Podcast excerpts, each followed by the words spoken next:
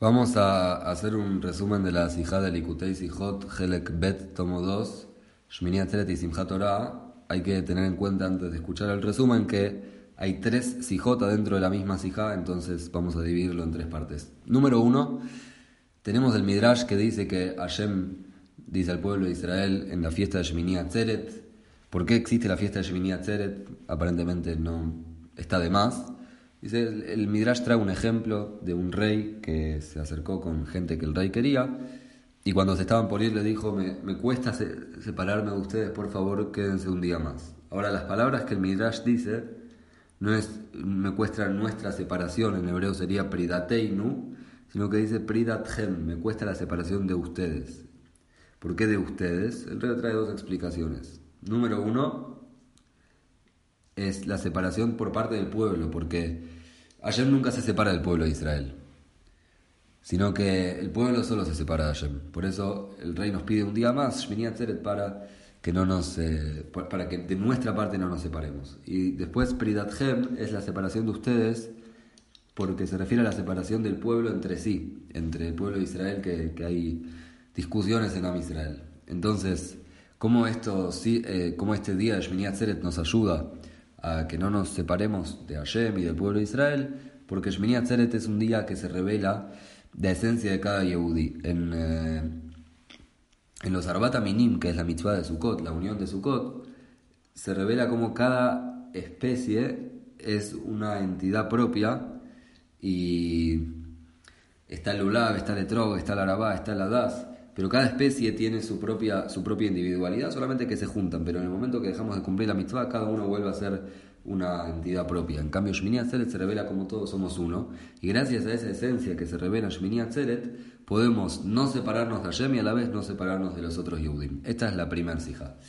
La segunda sija es, eh, es una sija bien cortita, que dice que la alegría en Simchat Torah es a través de los bailes, porque los bailes son con las piernas y no son con la cabeza, no es según lo que uno entiende, sino que, sino que todos bailamos por igual. Y el Sefer Torah está cerrado, no es que acá el que más estudia, más baila o está más contento, todo, el Sefer Torah está cerrado, es un baile que muestra como acá somos todos iguales.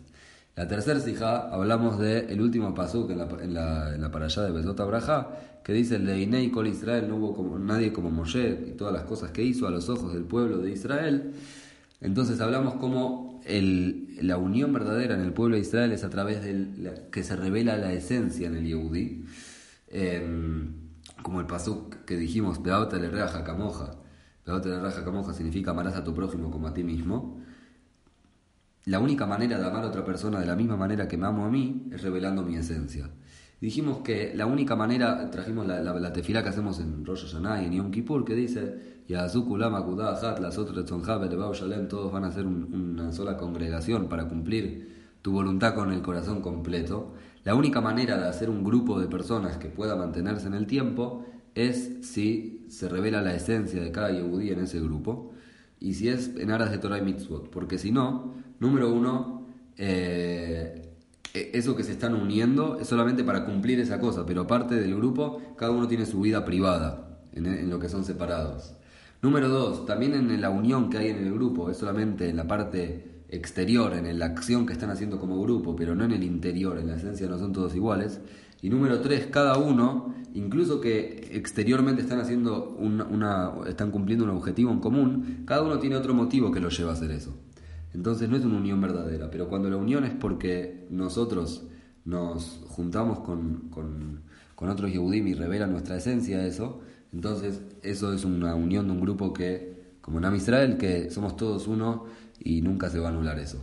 Esa es la relación que hay entre Bereshit bara Elohim, que es el primer pasuk de la Torá, con el último pasuk que es Leinei Kol Israel. Cuando la persona siente que no es una existencia verdadera, que no es algo que está separado de Hashem, sino que siente como Hashem lo crea, entonces eso puede llevar a revelar su esencia. Y lo mismo con Besot Abraha, Berach Moshe, la, última para allá de la Torah que nos habla de las bendiciones que Moshe trajo al pueblo, esas bendiciones vienen porque el Yehudí se anula al Moshe Rabbeinu de cada generación, al pastor de cada generación, que es la llamada Moshe.